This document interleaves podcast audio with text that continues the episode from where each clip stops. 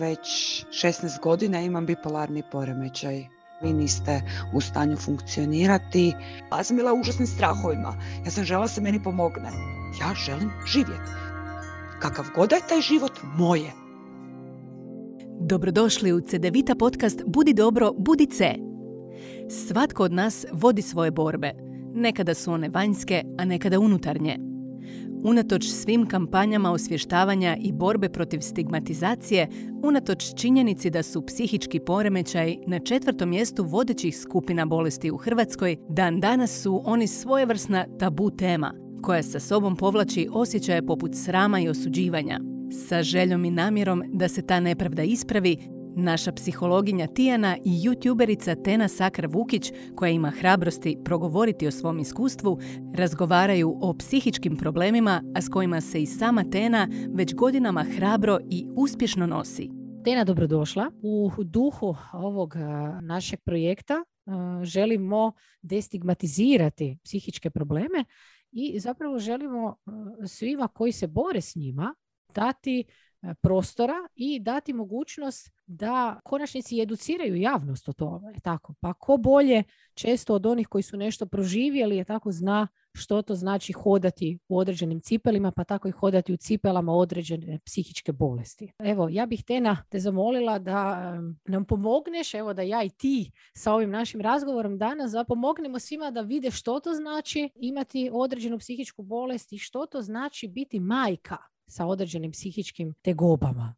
Dobro mi došla u ovaj susret. Hvala vam što ste me ugostili i što ćemo pričati o tako važnoj temi. Ja sam Tena Sakar Vukić, imam trideset pet godina, iz Zagreba sam i već šesnaest godina imam bipolarni poremećaj. To je psihička bolest koja spada pod bolesti raspoloženja u kojima se ekstremno mijenja raspoloženje, da vi niste u stanju funkcionirati između dva pola. Jedan pol je manija, to je ekstremno povišeno raspoloženje koje može ići do psihoze i psihotičnog, a drugi pol je depresija, u kojem opet je kao i unipolarna depresija zapravo prisutni svi simptomi koji vas opet ne omogućavaju normalnom životu i funkcioniranju.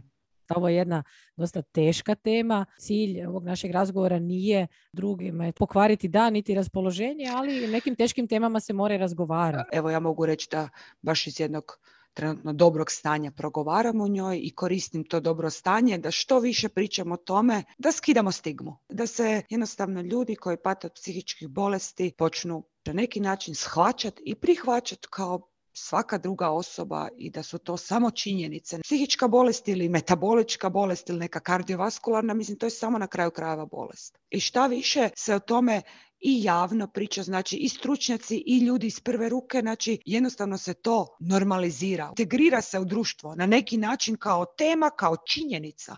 I ljudi koji pate od toga, pogotovo njihove obitelji, jer skoro svaka druga osoba je u doticaju na ovaj ili na onaj način sa psihičkom bolesti. Znači kao član familije, kao radni kolega, kao psihoterapeut, kao sam bolesnik, kao dijete, kao majka. I onda jednostavno šta više pričamo, to će biti normalnije i neće biti toliko suicida, neće biti više akcije. Reći, aha, dobro, šta mogu poduzeti? To, to i to mi se događa. Gdje mogu ići, šta mogu napraviti, koliko mi treba da mi bude bolje.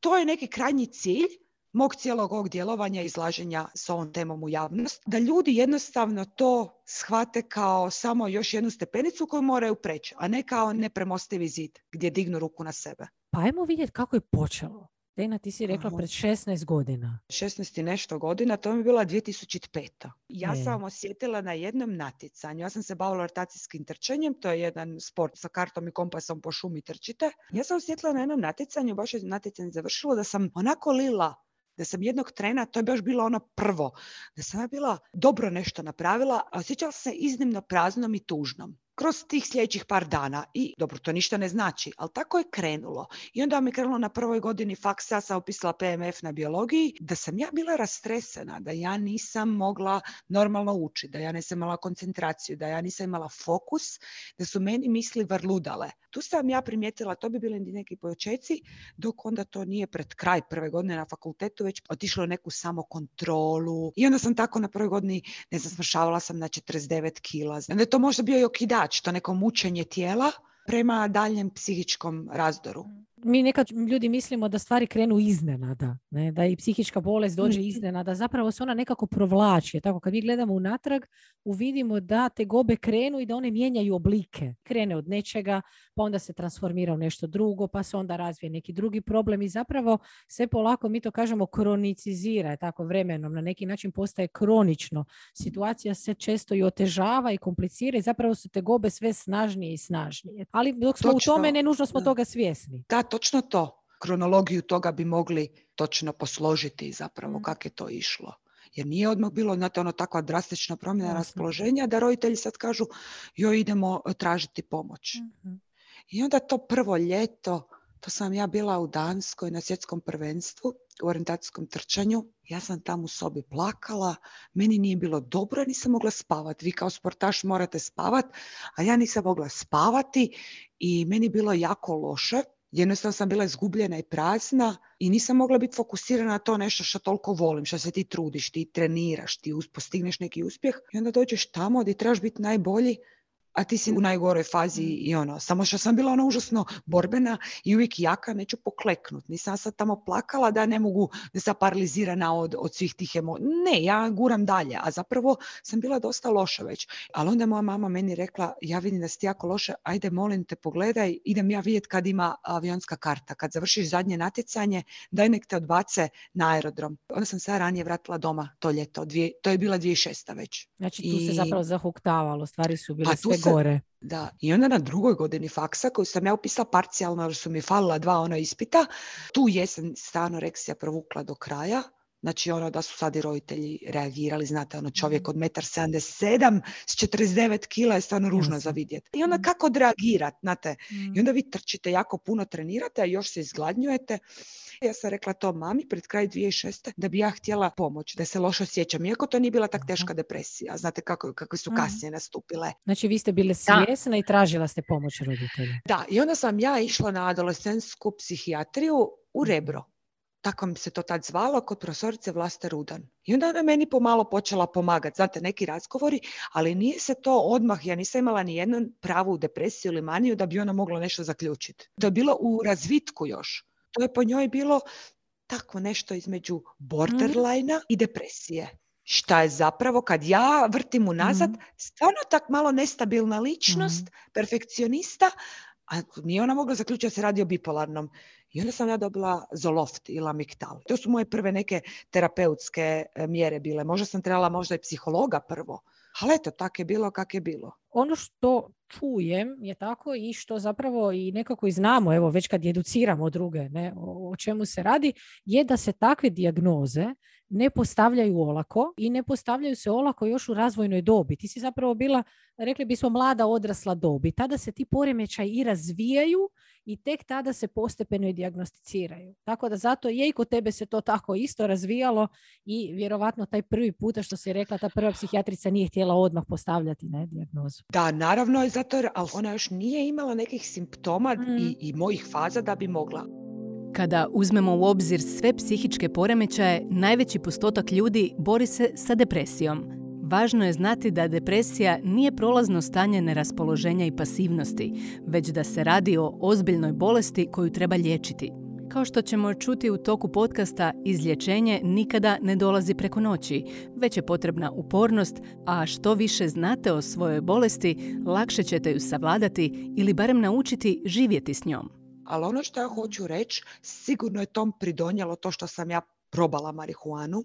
Nas možda sad slušaju neke majke i ono što ja hoću reći, vi znate, za devedeset posto obitelji, vi znate kad vam se provlači crta psihičkih nekakvih poremeća, nestabilnosti. Možda nisu završili kao bolesti, ali su nekakvi mentalne, ajmo reći, neravnoteže. Vi morate djecu od najranije dobi, koliko je to moguće, educirati da ne unose nikakva psihoaktivna sredstva u sebe i svoj mozak, da ga ne trigeriraju. Da, šta bi bilo, da bi bilo. Jasne. Ali ako vi znate predispoziciju, kao što, što da se sa mnom razgovaralo kad sam već bila tineđer i malo problematičan tineđer u jednom periodu. Ne to ono, ja hoću pušiti cigarete, ja ću uh, piti alkohol, ja ću ovo, ja ću ono, uh, pa promjena škole, pa vraćanje u staru školu, pa onda prolaza, prvo s tri prolazak, pa s pet. Uh, znači moglo se vidjeti oscilacije u ponašanju i motivaciji kod mene. Znači, trebalo se tad educirati i razgovarati sa mnom, ako je moja prabaka počinila samoubojstvo, što je bila činjenica, onda se trebalo razgovarati, znači možda je Tena naslijedila neke gene za određenu psihičku bolest. Znači, onda nije to sto posto sigurnost da neće se razviti ako ti ne konzumiraš nikakva psihoaktivna sredstva, ali se dodatno štitiš. Jasno. Znači, o tom se ne priča, a to je ono što ja pričam najviše sa svojom djecom, ja ih ne zovem, mm-hmm. nazivam svojom djecom s TikToka. Kak sam Aha. tamo aktivna, onda ja puno s njima pričam, mm-hmm. ja im kažem direktno da se ne drogiraju. Nemoj unositi nikakva psihoaktivna sredstva u sebe, jer si kasnije možeš trigerirati bolest koja ti leži u, u genotipu. Čujte, nisu svi mozgovi jednako jaki, ja bih rekla Točno. I stabilni, ja će si op- oporaviti kemijski balans i sve serotonina i sve što su potrošili u određenom trenutku Točno. Aktivnosti. Svi smo mi negdje slabiji, ne? I tamo gdje smo Točno. Slabiji nećemo gurat prstom, ne, potezat, jačat je tako, jer postoji mogućnost da ćemo onda nešto izazvati. Ako neko je slabiji, ima, ne znam, slabija pluća, je tako, neće sigurno si dovoditi u situaciju da si razvije upalu pluća, mislim, ili neke teže kronične. Ili da uporno puši, mislim. Točno. Znate, Točno. Di su vam boljke, nemojte na te boljke dodatno lupat. Ok, i ti si to zapravo na neki način, nažalost, nesvjesno, rekli bismo, napravila, ne? Jer zapravo nisi da. Bila dovoljno informirana, rekli bismo, svojedobno. Nije bilo direktne komunikacije. Mm. Moji roditelji su bili rastavljeni. Mislim, moj otac kao prvo je bio profesor na farmakologiji i na veterini. Znači, on sigurno znao štetne neke utjecaje. Ako je znao i za životinje, mogo, on je mogao sa mnom direktno o tom razgovarati. Ali nije. Znači, treba isto otvornost roditelja i djece. Moj otac je sigurno bio dovoljno informirana, eto, nis, nismo imali taj, možda neka majka nas sluša, pa evo, ne mora ni biti dovoljno informirana, dovoljno je da samo otvoreno razgovara. Da, nažalost, mi odrasli često znamo, kao u namjeri da zaštitimo djecu, zapravo im radimo medvjeđu uslugu. Ne? Jer nekako da. Imam osjećaj da često roditelji prešute, pa čak i evo, evo, baka koja je počinila samoubojstvo, kao da se to prešuti, to neki duh ostane, A, a zapravo baš taj duh što je tu negdje je puno teži nego li da se o njemu direktno razgovara. Ne? Djeca često te duhove onda nose sa sobom i kao neke kosture iz ormara koji počnu poispadati u nekom trenutku života. Bilo bi puno bolje da se taj ormar otvorio zajedno, da smo ga pogledali, da smo objasnili djeci šta se sve u njemu nalazi i onda a, bi mislim, on imao manju težinu. Ja se onda pokažem djeci kako mama leži u bolnici, a na način tak da mami nije dobro, boli u glava. Tako je bilo u početku i mora biti mm. u bolnici. Onda kasnije sam rekla, to je jedna bolest gdje se ima depresija, gdje se ima manija, to se zove bipolarni i onda jednostavno to tako naslijediš, tako ti to dođe, ne, ne možeš izabrati neke svoje bolesti. Evo tako sam ja krenula kad je dijete već bilo starije, na početku nisam, ali mm. najnormalnije se zvalo u bolnicu, recimo na video poziv, pa oni vide. Mm-hmm. Ok, nisam ih vodila među stvarno bolesne sada ljude, yes. ali da li moje dijete kad ga niko nije mogao čuvati pa sam ja išla na pregled u Vrapče, ovaj dnevni dio gdje nema ništa mm-hmm. strašno, mm-hmm. to mi tam pokošena trava, parkirani auti, znači ne hodaju tamo zombiji, znate. Mm-hmm. Najnormalnije, on je pričekao, onda on čekao ispred kod doktorice, ja sam obavila, išla sam sa vlakom natrag, kao neki izlet. Znači mm-hmm. vi možete čak i svoju eto, bolest psihičku ili neku drugu, ako su uvjeti odgovarajući, Jasno. Da sad ne vodite Sigurni, na nekog. Ok, mama ide doktoru i... Normalno. A ne da pod tepih, pod tepih, pod tepih. Mm. Znači, to moj način nije bilo za ništa, pa makar nekada se izlanula i previše ili i u nekim životnim situacijama, sve kada neću pod tepih. Djeca osjete, djeca onda još vide, znate, uvijek je ona disonanca još gora. Kada nešto ti se čini da ne štima, a svi te uvjeravaju da je sve ok. To je možda jedan od najgorih osjećaja zapravo za odrastanje u takvoj okolini. To je upravo što govoriš. Kada se stavi pod tepih stvari, djeca kuže da nešto nije ok, a svi ih uvjeravaju da je ok. I onda je to još jedan da. Gori osjećaj. Ja vam imam jednu prijateljicu s trčanja koja radi u domu ženskom za napuštenu djecu i onda tak čujem neke jako tužne priče, teške. To su još teže teme kojima se ne priča, još uvijek dovoljno, ali ipak ta djeca, ipak se nekak izbore za sebe i može se iz, izaći iz najgorih trauma. I onda se ja nekako uvijek tak isto mislim, ima još gorih stvari od ove moje bolesti, puno. Bez obzira što sam bila i osam puta u bolnici na dnu i, i puštali su mi taj magnet u mozak, znate, i, i teški su vam antipsihotici. Psihotici, to su teški, ružni lijekovi na neki način, ali onda vam opet u određenoj fazi bolesti pomažu, morate ih uzimati. I onda nekak to sve mi opet nije tako strašno kao nekakve tuđe druge sudbine. I nekak, očito ipak možemo i više nek šta mislimo i svako nosi nešto ono na leđima šta očito može nositi. Kako razgovarati s djecom o psihičkim bolestima? Iskreno i prilagođeno dobi. Naravno da su bolesti teške teme i da je razumljivo što ne želimo vlastitu djecu bespotrebno opterećivati, no na taj način, nažalost, često nenamjerno šaljemo čak nekoliko krivih odgojnih poruka. Prvo, učimo ih da se problemi stavljaju pod tepih. Drugo, prenosimo im poruku da su psihičke bolesti nešto čega se trebaju sramiti. I treće, i možda najbitnije, šaljemo im poruku da nisu dovoljno jaki i otporni da bi se mogli nositi sa problemima, a što je veoma opasno za njihovo samopoštovanje kao budući odrasli ljudi. Meni je divno čut kako si ti hrabro i snažno prihvatila zapravo sebe u potpunosti. I ovo mislim da je jedna divna, prava, ne ona fake motivacijska poruka, nego prava motivacijska poruka. Iz dubine... A, mislim, evo, kažem vam iskreno, kogod je floskulasto zvuči, kako bi rekla, ali stvarno ima, uvijek ima još nešto gore. Nekak, ne, ne znam kako da vam kažem, da sam loša, vam to ne bi mogla reći iskreno. Znači da sam ja sad loše. Ali kaj je um, kemijsku balansu u mozgu. I ja i spavam i jedem i, i nisam u nekoj komi. Pa nema onda, onda mi je život već ok. I djeca su mi ok. Gledajte, naravno financijski problemi ili tako neki egzistencijalni, ja, ja ih trenutno nemam, ne, neću govoriti, ne mogu i imam potporu. Znači puno ljudi sa psihičkom bolesti nemaju potporu. Ili ih se srame, ili ne mogu, ili oni sami ne surađuju, pa ih opet njihovi bližnji ne odbacuju, ali nemaju tu snagu i kapaciteta se stalno boriti s njima. Tako da... Netko ko ima ipak psihičku bolest mora surađivati da bi došao do neke ravnoteže da može koliko toliko ok živjeti. Jer stvarno je moguće. Dajmo se vratiti unatrag. Je tako, nisi uvijek bila tako dobro kao što si danas. Znači, ispričala si mi neki početak, kako se to razvijalo. Kada su se stvari, rekli bismo, zakomplicirale, kada ste vidjeli, kada si ti osvijestila, tvoja obitelj, da su, rekli bismo, stvari izmakle kontroli? Joj, koma je bilo. Znate kad? Na kraju dvije tisuće sedme s dvadeset i pol godina, tam negdje. Pred dvadeset prvi rođendan baš. Baš je bilo jako loše. Ja sam probala tu marihuanu. Bili smo u Beću, u Wiener Neustädtu. Ja sam već tad imala te oscilacije raspoloženja. Ta profesorica, kak se zove, Rudan mi je dala Lamiktal i Zoloft. A ja sam na to već kao bila malo bolja. Zapravo sam bila predobro. Znate, jer vi morate... kontrolirati, može se liječiti s antidepresivima u bipolarnom, ali vas ne, da vas ne zahukta. Morate... Ili stabilizatori. Ili stabilizator, mm. ili se makne kad je bolje. A ja sam vam na to kao, sad sam ja dobro, ja idem, ja ću raditi ko manekenka, u Beću, ovo, ono.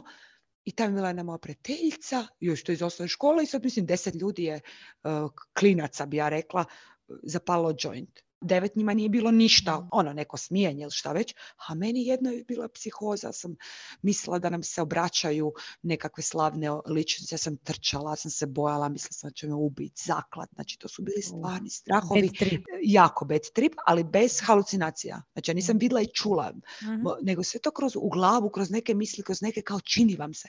I nakon toga sam ja ostala još dva tjedna nekak, mislila sam da se može telepatijom razgovarati s drugim ljudima, mislim, gledajte, vi možete se s nekim razumjeti pogledom, ali na toj razini kad vi zabrijete, to je manija. To, simo, to je psihotično. Vi ljudima oko sebe objašnjavate neke grandiozne ideje, kako ste vi slavna osoba iz prošlosti, kako imate posebne nadnaravne moći, kako se poruke s televizija, radija, interneta odnose na vas, kako ćete vi promijeniti svijet. To vam je sve to psihotično stanje koje može biti vezano za čistu maniju, za bipolarnu maniju i za šizofreniju koja onda može imati elemente ove halucinacije. Mm.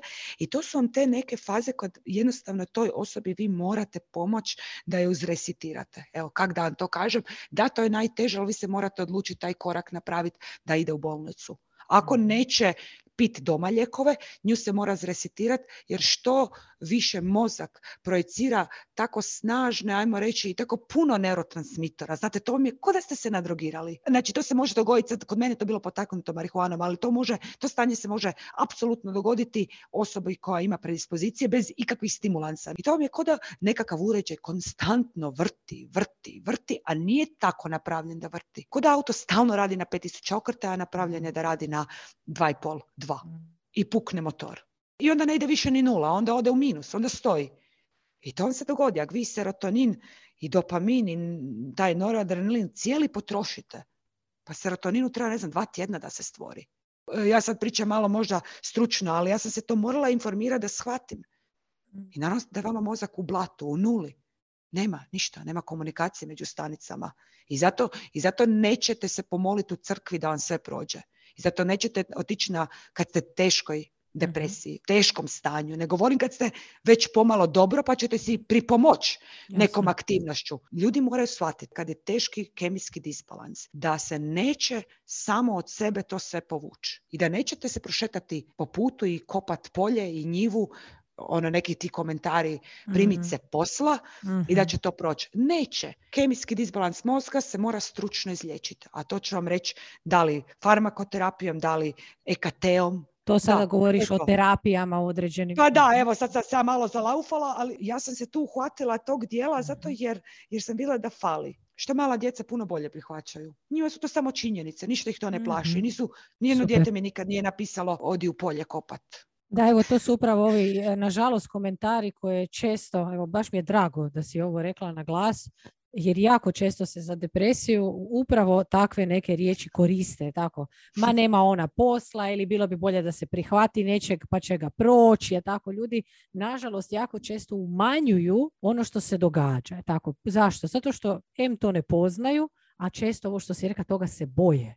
I onda kada se mi ljudi odrasli nečeg bojimo, onda ko da to umanjujemo, skidamo o tome značaj i vrijednost jer zapravo se ne znamo nositi s tim. Ja bih čak rekla, mogu se bojati bipolarnog ili, ili tako manije, šizofrenije, ali depresiji se nemate šta bojati. To je baš čisto nepoštivanje i neinformiranost i needukacija.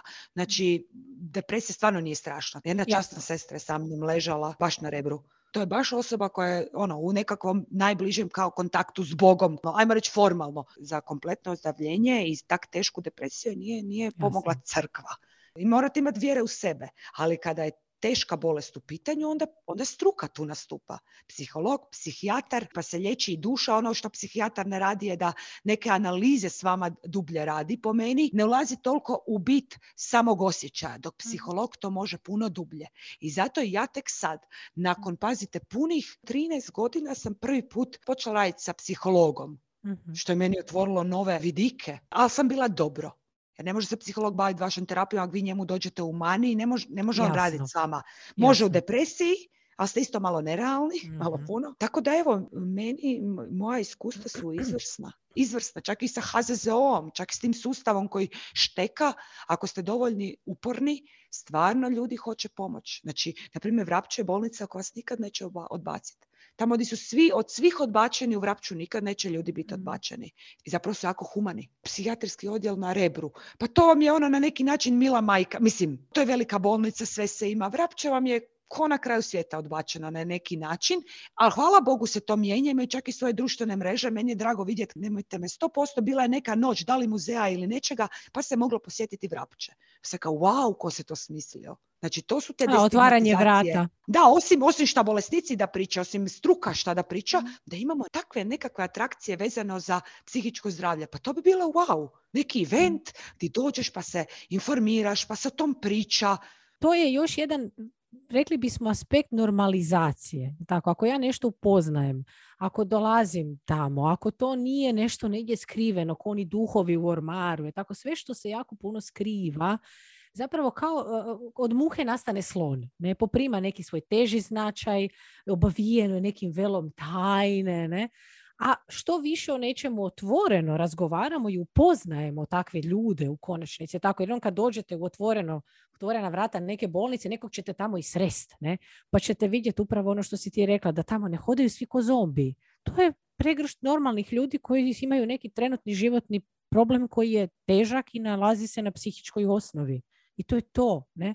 Ali to je generalno jedna boljka našeg društva. Tako, mi imamo ovdje bivše alkoholičare, mi to kažemo. Imamo bivše narkomane, imamo sve nešto bivše. Pa nisu to bivši narkomani, to su ljudi koji su u jednom periodu svog života koristili psihoaktivne supstance. Neki od njih su taj period produžili, je tako, na cijeli život, a neki nisu, neki jednostavno su imali period. Isto tako i za alkohol, isto tako za mnogo toga. Zapravo mi moramo promijeniti perspektivu i uvidjeti da neke su stvari kronične, je tako, ovo što si rekla, nek, s nekim stvarima moramo živjeti cijeli život, a s nekima i ne moramo. I nismo zato babaroge, ne? Nisu zato ljudi koji imaju mm. psihičke bolesti luđaci. To su normalni ljudi. Um, naravno, gledajte, imamo i baš da je i luđak ima i psihičku bolest, ali ne mora značiti ono, točno, aha, imaš bipolarni, ideš po cesti, pucaš. Točno. Stvarno nije generalizacija. Da li se može biti osjetljiviji? Može se. Da li može biti skloniji zlouporabi psihoaktivnih supstanci? E, možeš. To su činjenice. To ne, točno, trebamo bježati, točno, od toga. To ne trebamo idealizirati i uljepšavati. Osoba sa psihičkim bolestima ili sklonoš genetskom predispozicijom isto ima češće zlouporaba. Da, ali, će, i, ali statistički će pokazati da je češća uporaba, ali kada? Kada se ne liječi, kada nije u tretmanu. Kada osoba sama o sebi se trudi oko sebe, a za početak ako je u teškoj depresiji njezini bližnji, mm. da ono, makar podigli telefon i nazvali oni doktor opće prakse da pusti uputnicu ili da naruči. Nakon toga slijedi ipak jedan proces koji neće osoba samo tako olako odbaciti i sve baciti u vodu, jer će otići i nadrogirat se. Ljudi se nažalost često samo liječe na najgore moguće načine. Tako, e, alkohol, droga, e, cigarete, da. destruktivna ponašanja, samoozljeđivanja. Bipolarni poremećaj je psihijatrijski poremećaj kojeg karakteriziraju izmjene povišenog raspoloženja, hipomanija i manija i sniženog raspoloženja, depresija. Ubraja se među deset svjetskih najvećih zdravstvenih problema i javlja se nešto češće kod žena. Bolest se javlja nakon puberteta i najčešće započinje depresijom, da bi se poslije izmjenjivale manične i depresivne epizode. Kao što smo čuli od Tene, neki od rizika za nastanak bipolarnog poremećaja su prisutnost psihičkih bolesti u obitelji i zlouporaba alkohola i droga. Koji god bili simptomi, od ključne je važnosti potražiti pomoć stručnjaka. I nemojte čekati da prođe.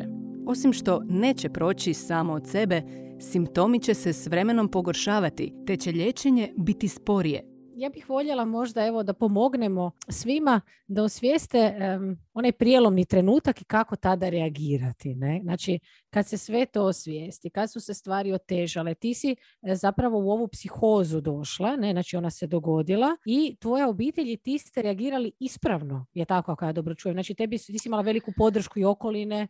Da, ali ja tad nisam bila hospitalizirana nakon te prve manije, nek su mi dali Serokvel, pa sam ja to pila doba i padala u nesvijest. Mislim da sam trebala recimo tad biti ipak hospitalizirana. I onda sam nakon toga završila u teškoj, teškoj depresiji, jer onda nisam pak htjela piti taj Serokvel koji s jedne strane je dalje poticao, ali je trebalo malo sad opet balans napraviti lijekova kad je, ajmo reći, manična faza prošla mm-hmm. i prelazi u depresivnu. I onda mi je moja današnja doktorica, profesorica Ivezić zapravo uspjela tada u toj prvoj teškoj depresiji nakon te psihotične manije dijagnosticirati u drugom mjesecu dvije tisuće osme bipolarni poremećaj. Mm-hmm. Ali ona je baš specijalist za to i ja sam mm-hmm. joj sve ispričala šta je bilo u Austriji, šta je bilo prije, šta je bilo zadnjih praktički godinu i pol i ona je onda mogla, ali nikako niko prije nje nije mogao zato jer... Okay, imala elemente potrebne za to. Imala elemente, evo ga. Mm-hmm. I onda su se tu uslijedile, e, onda je meni bilo neko vrijeme dobro i onda se meni opet jedna jako ružna situacija dogodila s tim da sam mislila da dolaze vanzemaljci. Tad sam se već i udala i imala bebicu, ja sam mislila vanzemaljci, da se bljeskavi mobitela kao njihovo spuštanje na zemlju, ali se isto zahuktavala ta situacija mm-hmm. dobrih mjesec i pol. Ja sam prvo postala razgovorljiva više. Logoroična, to znamo reći. Logoroična, da. Pa sam ja idem ovo, ja idem ono, ja završavam, uspjela sam završiti jedan drugi, to je bila visoka poslovna škola, ali je bilo bachelor, ta neka diploma, sam bila jako sretna, pošto sam ispisala ovaj P M F. Bila sam dobro, ali to trajalo, nije došla baš preko noći. Mm-hmm. I onda su došli vanzemaljci, opet nisam jela, pa sam pila ugljen. To nisam ja se nikad ispričala. Znači, ja sam vam kao popila ugljen, da grijesi svijeta kao se skupe. Znači, ja kao izbacim van, kao stolicu, ne znam, kužite, nemate vi halucinacije, nego vi kao imate svoje neke rituale, vi to objašnjavate. Tako da, evo, to bi bili prelomni trenuci kada osoba ili je počela se previše čudno ponašati. Mm. Ako već dijagnosticiram bipolarni, onda bi to bilo kad počne, kad vidite se zahuktava da ona je puna planova poslovnih, studentskih recimo. Mm-hmm. I ona sad, znate, ono, sad će ona kupiti auto, prodati stan, dignuti kredit, ona će, to bi bili jako bi ključni Mm. trenuci. Također kada osoba prestane se tuširati svaki dan, prestane jest ili počne previše jest, kada osoba odjedanput kaže ne bi, ona ne bi sad išla van, pa ne bi ni drugi put, pa ne bi ni treći put, pa ne da mi se da mi dođeš, pa nema veze, ne budem otišla sad frizeru, ne budem sad ni ovo, ne budem si ništa kupila. E, i taj korak po korak da li vodi prema depresiji? Najčešće da. Mm-hmm. Ne ignorirat. Ne budem sad došla na posao, jojma ne da mi se, jojma neću, jojma ne. Znate, sve to ne, ne, mm-hmm. ne. Nije uvijek interve... Dajte mi pomognite. Introvert, znak introvertnosti. Da. Ili jednostavno, ne može loše raspoloženje trajati tjednima. Vidite svog kolegu, dijete, partnera, vi, vi reagirajte. A opet na, ne na način da ga iritirate. Ako mu krenete držati bukvicu, e onda oni će se opirati. Probajte mm-hmm. taj neki krug povjerenja stvoriti da mu onak iskreno kažete, gle čuj, meni se stvarno čini jako dugo ti to traje, da nisi dobro raspoložen, ajde idemo vidjeti kaj možemo napraviti. Ili gle, stvarno si se zahuktao, znaš, opasno bi sad bilo dići kredit. Daj da porazgovaramo o tome. Gledajte, ja nisam, ne bi slušala, ali to bi bili ključni trenuci kad morate reagirati. A da ne govorimo o bježanju u šumu, čujenju glasova ili takve neke. Nemojte čekati te faze. Baš sam te htjela pitati, kako si ti reagirala? Jer mislim, jesu roditelji tvoji reagirali ili si ti ovo sve, mislim, ti sad govoriš unatrag, je tako? Znači, to isto želim da, da ljudi shvate. Kako je bilo tebi tada, dok si ti to proživljavala, te izvanzemaljce, s njima komunicirala? Koliko si ti bila otvorena za pomoć i kako si zapravo ti došla do pomoći? Jesu tvoji roditelji ja tu urgirali ili? Suprug i majka su mene odveli tada u Vrapče kod tih vanzemaljaca. Ja sam bila jako uplašena. Ja sam mislila da će nas ubiti, da će doći neko, da će namazati s krvlju zid. A ja nisam ništa čula i vidjela. Ja sam bila u užasnim strahovima. Ja sam željela da se meni pomogne. I meni već u roku od tjedan dana bilo zapravo mm-hmm. odvratne, užasne, užasne. Ono, užasne i to je to šta, to ide do takvih dubina i sfera da ste vi u paranoidnom strahu za svoj život. Neće mm-hmm. svako manije tako završiti, ali Jasne. Moje manije, ako ne spriječim, završavaju ne u veselju i velikom raspoloženju, izlascima vani i konzumaciji, ne znam, psihoaktivnih stvari, šta nekima, koliko znam mm-hmm. iz njihovih osobnog iskustva šta mi ispričaju, kod mene osobno završavaju s teškim strahovima, ono, mm-hmm. smrtnim strahovima, za djecu, za obitelj i da će nam neko nešto napraviti i uvijek je tako. I zato sam se ja naučila reagirati. Ja vam reagiram na nespavanje, nejedenje. Ja vam reagiram, tu, tu sam se naučila. Tu su A to je znači trigger, alarm onako, jedan gdje zvoni i gdje shvatiš da... Da, puno nekog posla, puno nekakvih planova. Jednostavno ja ne idem u to, ali ja vam konstantno pijem litij. Meni vam je to najbolji mm-hmm. lijek koji, to je najjeftiniji, najobičniji, najstariji stabilizator raspoloženja, koji ja mogu biti, ja ga pijem u jako malim količinama, pa mi ne uništava štitnjaču toliko i bubrega, iako ništa nije to od tog savršeno, ali mi je puno veći plus taj litij nego minus. Nekom pak ne djeluje litij. Tako da, šta da vam kažem, najbitnije je da ne odete predaleko u svakoj fazi, zato jer se mozak tako uništava i dugo mu treba da se obnovi. I zato ljudi odustaju od te terapije, jer im nije na početku odmah bolje. Pa se traži, pa je teško. Znate, jako ružan put. Ja se sjećam kako je meni doktorica jedna objašnjavala kad nisam bila u stanju ni doći do Vrapča, do moje doktorice, nek su me samo na Rebro, da se ne može uh, preko noći. A mene je iritirala uh, ta rečenica. Sve kao, nije preko noći, ja već imam deset godina, dajte mi pomozite. I tek do kraja mi je pomogao T M S. To je magnet, magnetskim pulsom mozak. Uz redovnu terapiju. A sada i uz psihologa. Jako puno to je rada na sebi, jako puno truda koji nije toliko visio kad kaže ti imaš potporu. Da, ali ove neke stvari koje ja sad sebi sama moram odati na neki način priznanje nisu bile tuđe akcije. Jako bitno. I nisu koštale. Tu sam ja donijela crtu da ću se ja boriti za sebe. Čak ne, sad ću vam iskreno, ne zbog djece, ne zbog muža, zbog mame, zbog sebe. Jer ja želim živjeti. Kakav god je taj život, moje. Drago mi je, ja želim da poživiš još dugo. Nadam se da ćemo imati još koji susret osim ovaj snimanja. Da, sve što smo ispričale.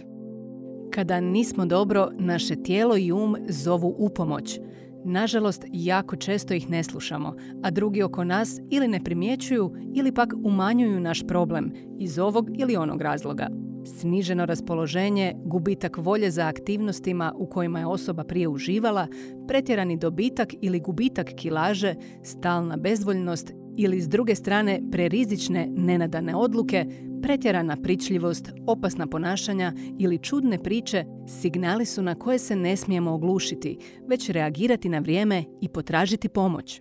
Neizmjerno me dira čuti zapravo tvoju priču. Jako je protkana sa srži životno, je tako, protkana je sa jako puno boli, sa jako puno borbe, puno nadanja, puno hrabrosti, radosti, trenutaka pobjede, pa opet gubitaka, pa kretanja iz početka. Svaka ta hospitalizacija u bolnici je bio jedan pad, a bilo ih je kad nisam bila hospitalizirana, kad je moj suprug uzeo čak pedeset dva dana bolovanja, to ni plaću ne dobijete, znate ono, dobijete pedeset posto plaće, da ne budem u bolnici. Ja sam čučala uz garažu, pa sam trgala neke crne komadiće, objašnjavala sam mu da tak hvatam kriminalce i pedofile i ne znam šta, da ću tak spasiti djecu, ja sam bacivala te crne komadiće jednu kanticu. To je dvije tisuće dvanaeste bilo. Tu su jako teške situacije i ovaj, vi zapravo nekak izađete i svaki put se povratite u sebe i onda ste u jednoj depresiji, onda ste tužni, ste na neki način sve izgubili ili ste se udebljali ili ja treniram pa sam izgubila svu formu ili ste prestali raditi to što radite. Trebate dati vremena vremenu. To mi je rekla jedna starija gospođa od mene, deset godina, kod zadnje depresije, rekla pa daj si vremena vremenu. Makni onda te neke norme, makni, ajmo reći, ciljeve. Evo, samo, za sad samo živi i idi iz dana u dan. I recimo da sve skuho ručak svoje djeci, znate koliko puta nisam bila u stanju skuhati ručak. Mm-hmm. Tipa, nisi stigo. Ali jako često puta mene iznutra izjedalo da moja djeca dva dana za redom nisu dobila voće. Ok, to je uskoči mama, suprug i to, ali taj vaš osjećaj, ja sam još i kontrol freak malo, i onda kad si ti u depresiji da ti nemaš kontrolu nad svim što ti imaš kontrolu. Nisam pokupila brojila, nisam platila račune, to su meni bili veliki porazi. Ne mora biti veliki poraz da si se rastao. Jasno. Kad si tako osjetljiv emotivno i psihički nestabilan, vam je onda poraze da ne možeš svoju svakodnevnicu obavljati zbog bolesti. To je možda i veći mm. poraz nego neka traumatična životna situacija. To je grozan poraz da se ti nisi opro pet dana, fuj, ono s jedne strane, a s druge strane to je bolest. Nisi si mački dao jest. Tu je konzerva stoji pred tobom, pa zašto se ne digneš? Pa zato jer mozak ne može. Zato jer neobjašnjivo. I zato neko ko možda sluša, a prolazio je slična stanja samo kroz svoje neke situacije, jednostavno neka vidi, neka nekako čuje to da stvarno opet u tom našem mozgu čudnom, a opet lijepom, može doći natak taj jedan balans koji nam omogućuje da samo živimo i da smo ok. I da smo onda zadovoljni. Naravno da je lijepo imati nešto materijalno, pa ti negdje otputuješ. Evo, putovanje nije materijalno. Mislim, moramo ga platiti. Iskustvo. Evo, i onda to lijepo da si priuštiš. Ali i da se prošetaš kroz šumu, kraj tvoje kuće ili kroz park u tvom gradu, jer više nisi u depresiji, nisi u bolnici. Wow. Eto, to je to što ja nisam prije mogla u dvadesetima čuti. Male pobjede, oprala si zube svaki dan. I sad nekad uzimaš sve zdravo za gotovo, jer sad sam dobro već tri godine. Jasne. Iako imala sam jednu situaciju, znate ko nas je špionirao. Došla sam tamo u Rebro dole prije tri godine, ta zadnja, ja sam ka, molim vas isključite aparate za špioniranje, nas Trump i Putin sad špionira, još je Trump bio predsjednik. I onda je doktorica dobro rekla, i vidite, bili su nam u kući, ogrebali su me po nozi dok sam spavala. Ona rekla, evo ga, sad ćemo isključiti sve aparate za špioniranje. Ali znate šta, i onda su me uvele liti i ja vam nisam po prvi puta završila nakon te jedne kratke manije. Tad se dogodila brzo, u pet dana. Mislila sam da mi špioniraju šifre na mobitelima i to je ovo. I onda nisam zašla u depresiju nakon te manije, nek sam bila ok i mogla sam i na more to ljeto. To mi je baš ostalo u ok sjećanju, ta zadnja manija zbog tog litija, valjda, ne znam. Evo i to je nekak, ipak je nekak na kraju sve ok. Kako je bit majka i taj put majčinstva kroz sve to? Zapravo rekla si mi da je krenulo i kad si već imala malu bebu, net, netom si se udala zapravo. Kako si to uspjela? Suprug, koliko čujem, je zapravo jako prisutan i jako puno i pomogao u cijeloj toj priči. Njemu je to malo teško, ali on se kao prvo nije ništa sramio. On je znao i prije braka, jer meni je već bilo to dijagnosticirano. I onda nekako, kakva sam kakva sam, jesam. I takva idem u majčinstvo. Tako da samo sam pazila da na vrijeme prekinem terapiju prije bebe, ali ne, ne znam kako je i danas. Nemate baš sad puno stručnjaka da vam kažu nekakve konkretnije informacije. Čujte, ako ste pili liti, onda su posljedice te, te i te. Dajte, mm-hmm. prekinite sedam mjeseci prije trudnoće. Pijte to, to i dodatno. Dajte folnu. To fali u Hrvatskoj. Mm-hmm. Iza tog nema ni u blizini.